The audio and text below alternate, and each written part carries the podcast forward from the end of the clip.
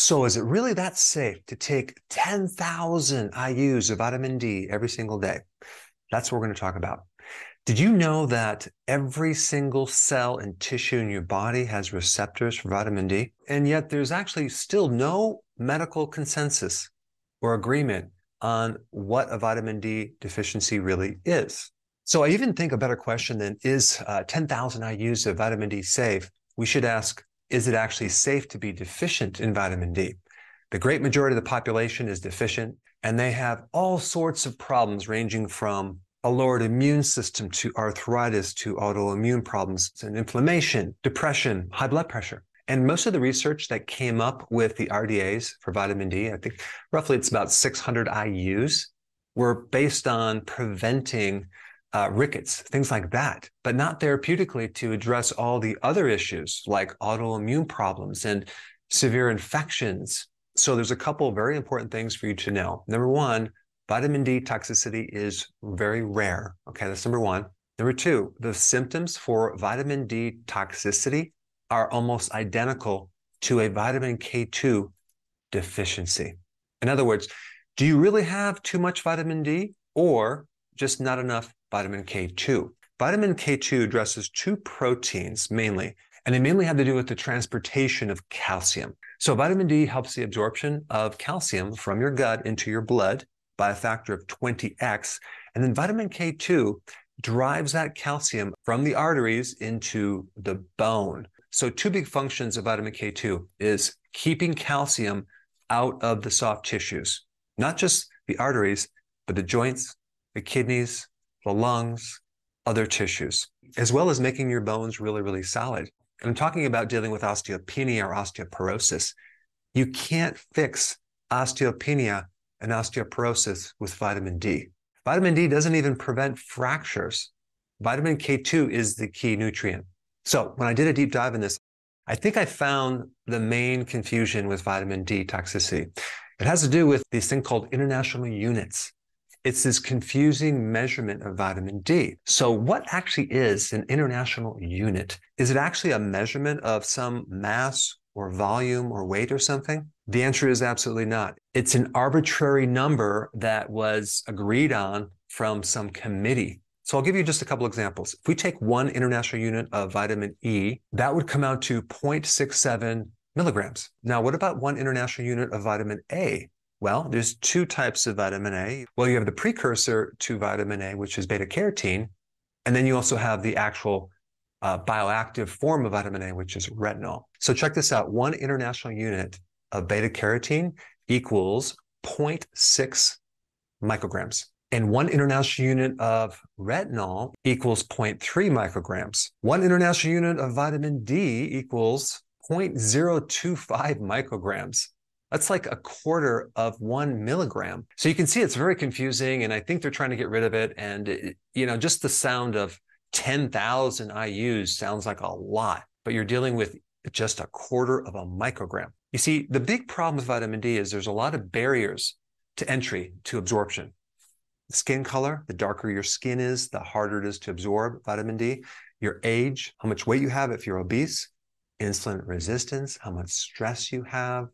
If you have any type of genetic issue that is blocking vitamin D, which is very, very common, that's a big barrier. You also have where you live, the latitude on the planet. You also have the season. I mean, one really interesting thing about vitamin D, if you go to PubMed and you just type in seasonal diseases, wow, you're going to find all sorts of fascinating research related to vitamin D, or even latitude diseases, massive amount of data. Also, the more unhealthy the liver is or your gallbladder, if you have the gallbladder removed and you don't have the bile to absorb it, that could be an issue. Or if there's inflammation in your gut that you can't absorb it. So there's a lot of barriers for this vitamin D to go in the body. So if you're like me, it's kind of a hassle to go get a prescription for vitamin D, go to some like LabCorp and get your blood drawn to get a blood test. There's a much better test. It's a home test. It's a blood spot test. And I use this company right here, Omega Quant.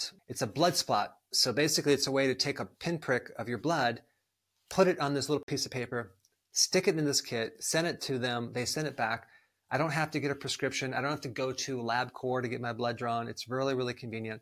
Uh, so I contacted this company and they wanted to know if I wanted to be an affiliate. I said, no, but I would like my viewers to get a discount on this test. So if you click down below, there'll be a code. Uh, you'll get the discount, not me. I'm not going to get an affiliate uh, commission. And that way you can save a little bit on the test. But there's over fifty-three thousand, the last time I checked, studies in vitamin D in PubMed alone. Crazy amount of research. And vitamin D uh, is intimately involved in your immune system. And I just want to mention one part of the immune system called the T helper cell. The T helper cell helps to regulate and make sure that we don't attack our own tissues. It's kind of like differentiating self from non-self. And if there's confusion in this area and this cell can't work, potentially you can develop an autoimmune disease, which is your own cells or your own immune system attacking itself. And it just so happens that vitamin D is a big responsibility of making sure that cell works. I mean, even inside your immune cells, they have the ability to convert the inactive to the active form of vitamin D. So you can imagine how important this is. Uh, and another point is that we've been told to stay out of the sun in the summer, right? Use sunscreen, hats, and coats, and just cover ourselves. I mean, this is like an interesting thing to look at. I mean, it stirs up a lot of controversy because everyone knows that the sun is bad, but is it really? Well, you're thinking about skin cancer, right? Have you ever heard of the skin cancer paradox? So despite the sunscreen, despite staying out of the sun, skin cancer continues to increase. We assume that it's coming from the radiation, but really is it? Vitamin D has a protective element against melanoma. So if the sun's rays and radiation were really responsible for this, then we would have seen a decrease in cancer, not an increase. Also, vitamin D is really important for your lung, okay? It helps to modulate um, your immune system to make sure that that immune system is not overreacting or underreacting. So it's really good for anything related to lung, like C O P D, uh, asthma, things like that. And there's also doctors that are well recognized that will recommend taking fifty thousand I Us of vitamin D at the first sign of a cold or flu symptoms. Let's look at this chart right here. This is based on some data. I'm going to put all the links down below, but we have the amounts or doses of vitamin D, a million, we have three hundred thousand, one hundred thousand, thirty thousand, and ten thousand, okay? And this is not scaled, but you can see that these are in weeks, and this is the amounts. So we have one week, three week, ten week, thirty week, one hundred week. How many weeks are in a year? fifty-two, right? So that's going to be right here. So this is about a year right here. So check this out. You can see the toxicity level right here. You'd have to take one hundred thousand I Us of vitamin D for a period of time before it becomes toxic.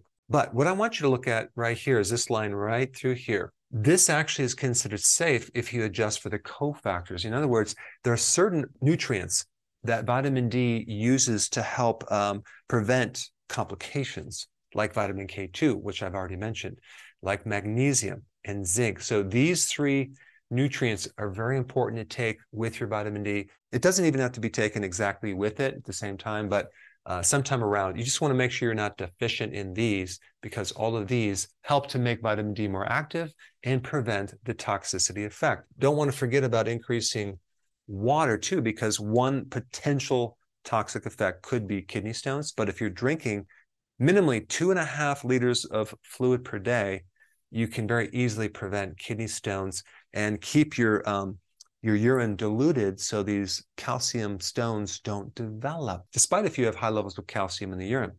Now, what should a normal level of calcium be, okay, when you get it checked? Should be between ninety and one hundred nanomoles per liter, or there's another measurement you can uh, use, which is thirty-five to forty N Gs per milliliter, okay? So depending on what lab you're using, and what units. So I hope you feel a little more comfortable about with vitamin D, taking ten thousand or even more. I have a really good um, summary of what I just talked about in a two page document. If you want to download it for free, I put the link down below. Check it out.